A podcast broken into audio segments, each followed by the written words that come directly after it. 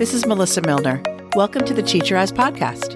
The goal of this weekly podcast is to help you explore your passions and learn from others in education and beyond to better your teaching.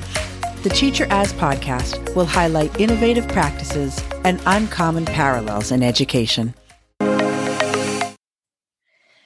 All right. So, in honor of Mother's Day, I'm very happy to share my amazing mother with the teacher as listeners. Welcome, Linda Fleischman, AKA Mom. Thank you very much. I'm very honored to be part of this podcast. What do you want the teacher as listeners to know about you?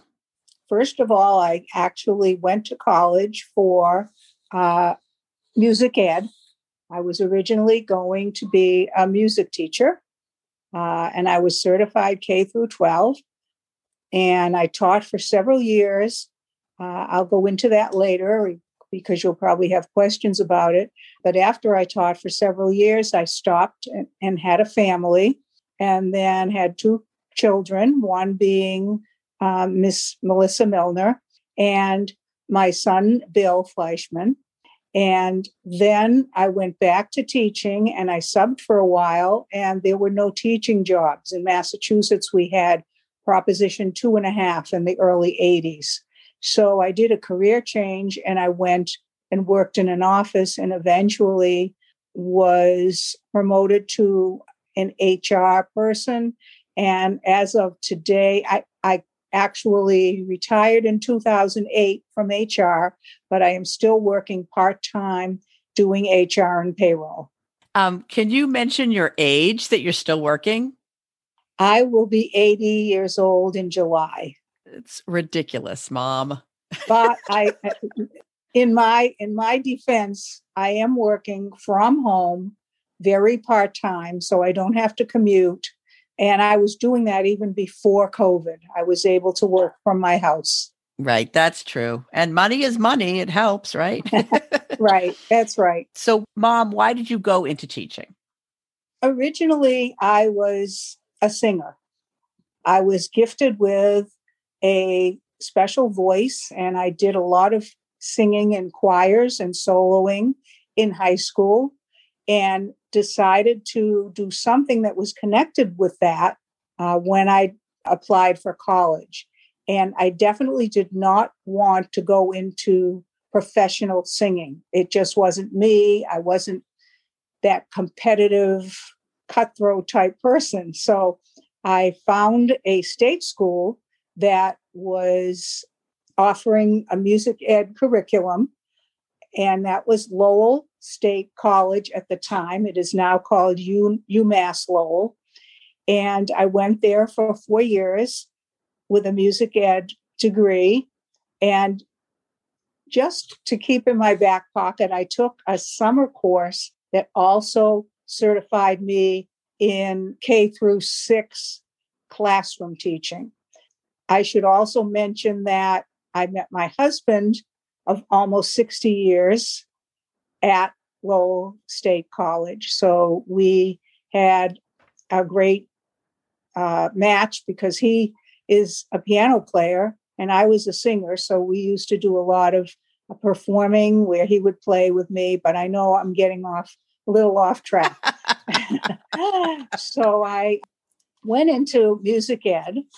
After I graduated, my first job was a music teacher in Ashburnham. And uh, I had my own music room, which was very nice because a lot of times, when if there are any music teachers out there, they know that sometimes they have to go from room to room in order to teach music. But I had my own music room, and the kids came to me, and I liked it. But I listened to another podcast of yours, and person by the name of Jan had the exact same reason that I had, for switching from music to classroom. I just felt, I just taught there for one year and I felt I wanted to know the kids better. I wanted to really get to know them and have a connection with them because they were filing in and out of my room every day. And I enjoyed it. I had a good time singing and playing the instruments with them and everything, but it wasn't the same. So I was fortunate enough to get a third grade position in the next town And I taught there for a few years. I taught third grade and then I taught fourth grade. And it was a self contained classroom. And I loved that. I remember saying to my mother, I can't believe they're paying me to do this. I liked it so much. We really, I really enjoyed it a lot. So, mom, yes. When you switched, did you keep that passion for music alive? Did you sing songs with the kids? Did you do music even though you were a classroom teacher? Absolutely. We we did have a music specialist that came around uh, once a week to do music with them, but every morning we sang a patriotic song before we started our day. We had five different patriotic songs that we sang America the Beautiful, the Star Spangled Banner, and whatever the other ones, God Bless America, I think was another one.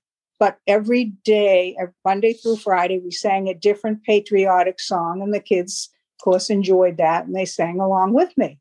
Uh, I did that. And then I also played music for them a lot, maybe when they were reading or or doing some art or something like that. I always had music in the background. Very cool. That's a nice little way of, you know, having your passion go into your teaching because that's something that we talk about on the teacher as.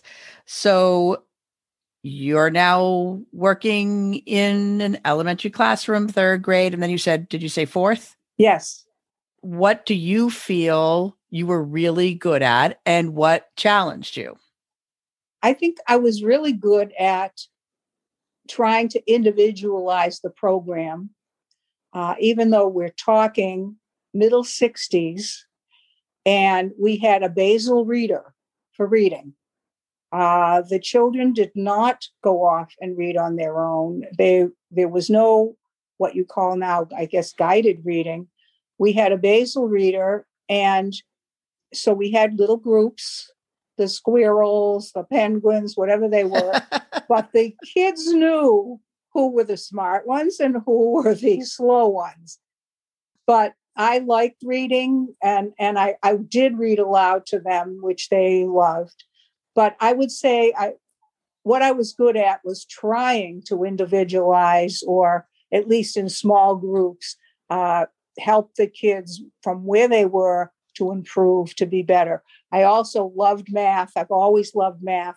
So we did a lot uh, with math uh, as well, new math, and we called it the new math, but I did a lot with math. What I wasn't good at was controlling one, actually, one boy that was very disruptive.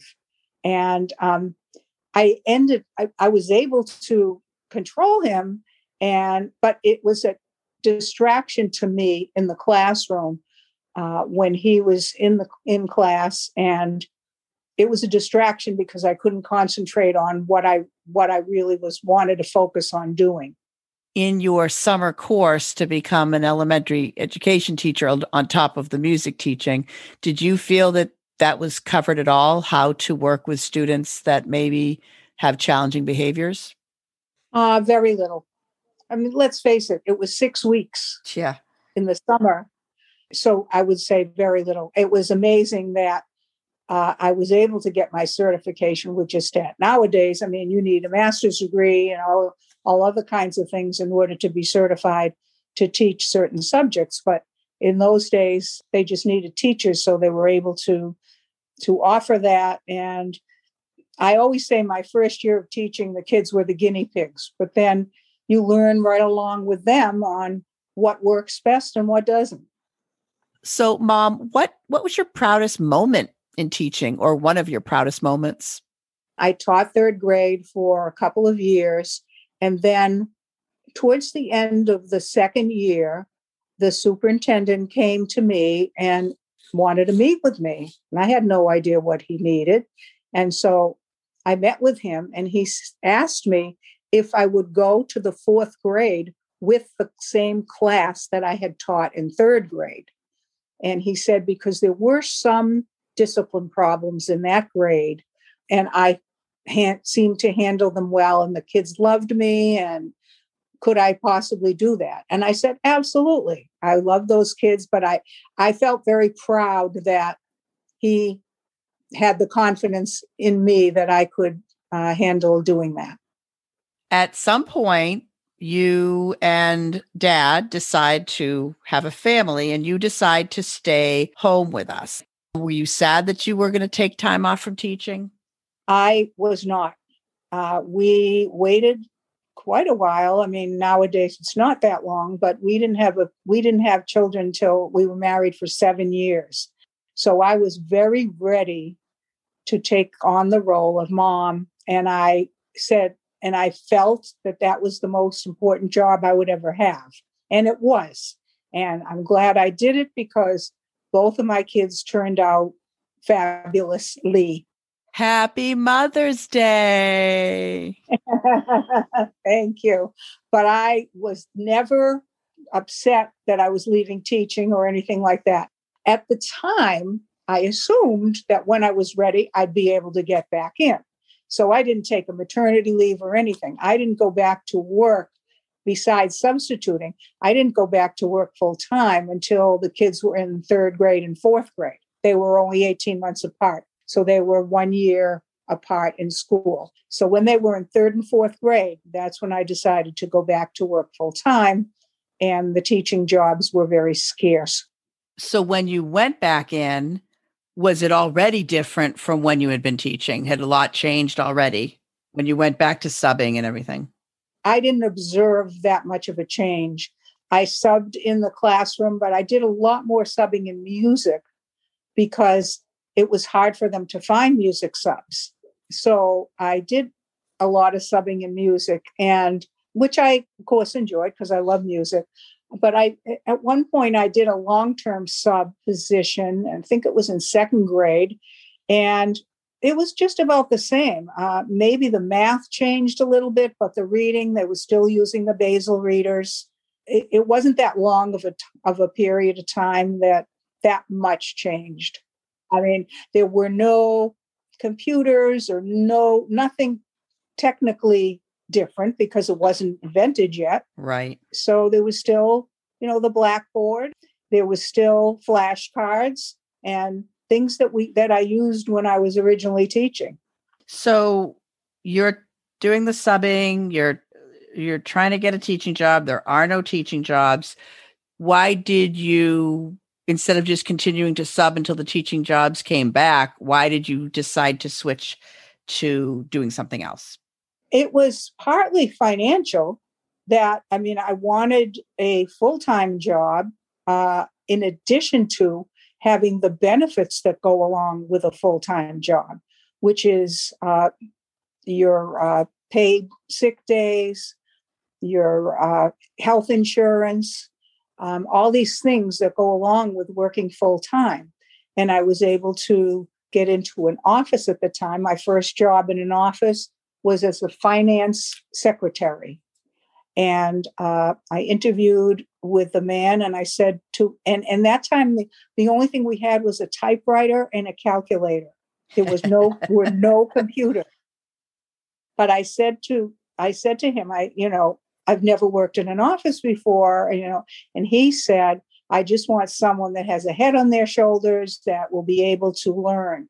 And that's what I did in, in that first job. I, I enjoyed it because it was working with numbers and I like working with numbers. So you are working with numbers, which was obviously a skill you used when you were teaching as well. Right.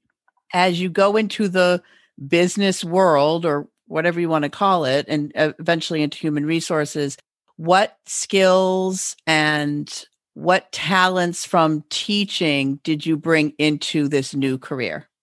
I would say, of course, people skills. I ended up asking them to consider me. It was a large company. It was actually the corporate offices of Stop and Shop, which I think some people in Massachusetts might have heard of. so I asked if there was an, an opening in human resources, I'd be interested. So I eventually got into human resources. And in that position, of course, uh, it was a lot of human interaction. It was a lot of counseling people. uh, who were having problems, interviewing people who wanted a job. There was also a lot of a performance kind of component to it uh, because I had to stand up in front of a group of people, sometimes a large group of people, and explain maybe a new benefit or the 401k plan, things like that. And I know that there are a lot of people, a lot of adults that would be petrified to get up in front of a group. But because I was a singer and in music and also teaching, I was used to, to that. And so I think that skill became very valuable to me. That is fascinating because I never think, I mean, yes, you needed to know how to teach something new to those people, but just the fact of being comfortable doing that. Right. There have been lists of some of the scariest things that adults have. And that's one of the things. And um, I I can do it any I mean, I, I'm totally comfortable with it, as you said. That's awesome. So let's go back for a minute to when you started raising kids. How did you fill your day? I mean, you know, mom is a full time job. Did you still uh, read a lot or did you keep up on educational things while you were home, you know, raising us? There was no problem filling my day. I had two kids in diapers for us a few years, and my grandmother talk about Mother's Day. My grandmother used to say to me, Linda, when they lie down to take a nap, you lie down and rest. You need to, you need to, you know, revitalize yourself so that when they wake up, you'll be ready for them. So um, I tried to do that, even though there was laundry, there was all kinds of things in the house to do. But as far as reading, very, very little. I read to them every single night. Yes. And we went to the library a lot. Yes. And I so I read to them every single night. My own private reading since I retired has been phenomenal. I love doing that. But um, also, just to get out of the house, I decided to take a course at one of the local uh, state colleges. And I took a course and so my husband had to babysit one night a week when I was taking the course. And I got out of the house and I got to speak to, you know, people maybe a little younger than I was, but it was social interaction. It was great. I'm trying to think of what the course was. It was something to do with reading, but I can't remember exactly what it was. I have a very clear memory. Okay, there's two things. One, I remember you like taking a piece of paper and like basically writing out a worksheet for us. So you'd put some math problems, you'd put, you know, a word problem. You would give us like we'd have school. Really? Yeah, you don't remember that? No. Oh, I loved it. I loved it. And then the other thing is the entire kitchen in Stoughton, our home in Stoughton, the entire kitchen wall was covered with our artwork and our it was it was very much like a classroom with like a bulletin board. Right right. I do remember that. There was a toy box there too. Yes. Yeah uh, you were a great mom and i think the teaching helped you be a great mom i really do yeah and you, you always sang to us too yes of course yes I wanted uh, my children to be musical because their mother and father was musical. Uh, so, yes, I sang to them and I moved them to the music even when they were three, four months old. So now you're retired. What are you zooming in on? Zooming in. I, I'm zooming in on counting my blessings. And I do that a lot. And you know my my husband as i said we're married almost 60 years both of my kids and also the time that i have to do what i want to do as i mentioned before i love reading i knit i'm in a book club when covid isn't around i like playing mahjong so i'm that's that's a blessing too i'm thankful for everything i have i but i've always been a very positive person. Yes. And you have a nice group of friends. Yeah, it's it's great. Yeah. Do you have any advice? This is uh, as we're winding down here and then I'll ask you the last question, but I did uh, do you have any advice to the educators that are listening?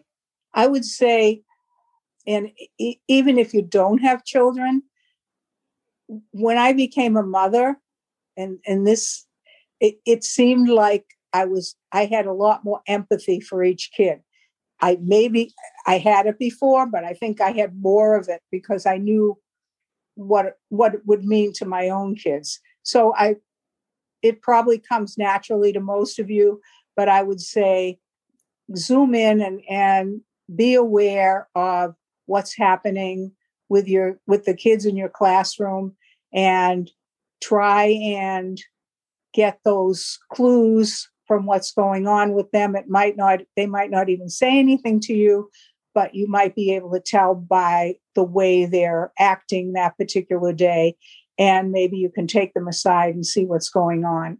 I used to do that even before i had my own kids but it just became more prominent after i had my own kids that makes sense yeah and I mean, also to add to that, just, you know, parent communication, because sometimes you're like, wow, wow, he is really different today. And then you talk to the parent, and the parent's like, well, that's because ba, ba, ba, ba, ba. Exactly. The parent might not think to reach out to you, but then when you have that phone call, you realize, oh, it's it's affecting him at school. Yes, that happened. That that definitely happened quite a few times when, you know, I would uh, speak to a parent.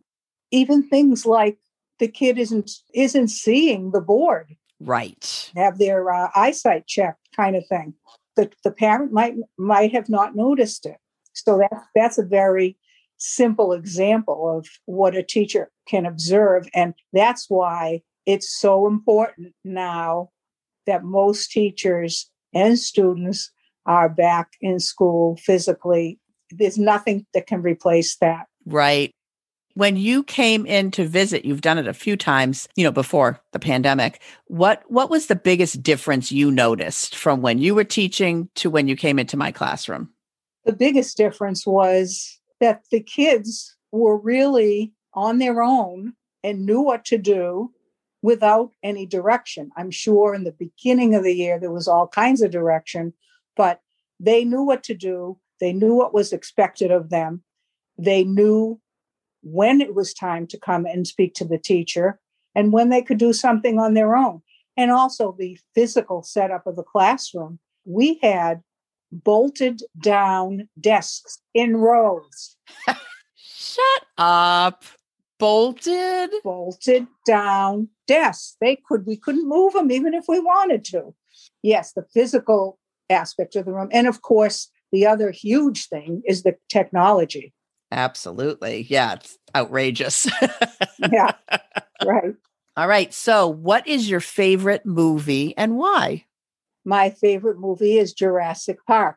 Ah, why? The very first Jurassic Park.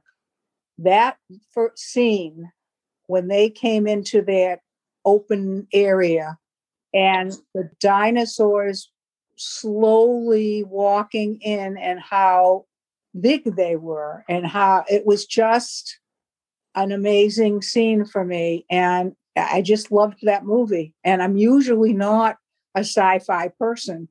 Or horror. Some of it was scary. That's usually not your thing. Well, uh, it was to me beautiful. I didn't think it was scary at all, but maybe if I was there, I would be scared. but, and again, the music, of course, put you in the mood of how awesome it was. Yeah. It is. It would be incredible if that really could happen, but then it would be sort of a slippery slope and dangerous too. right, definitely. As the movie shows. Well, mom, happy Mother's Day.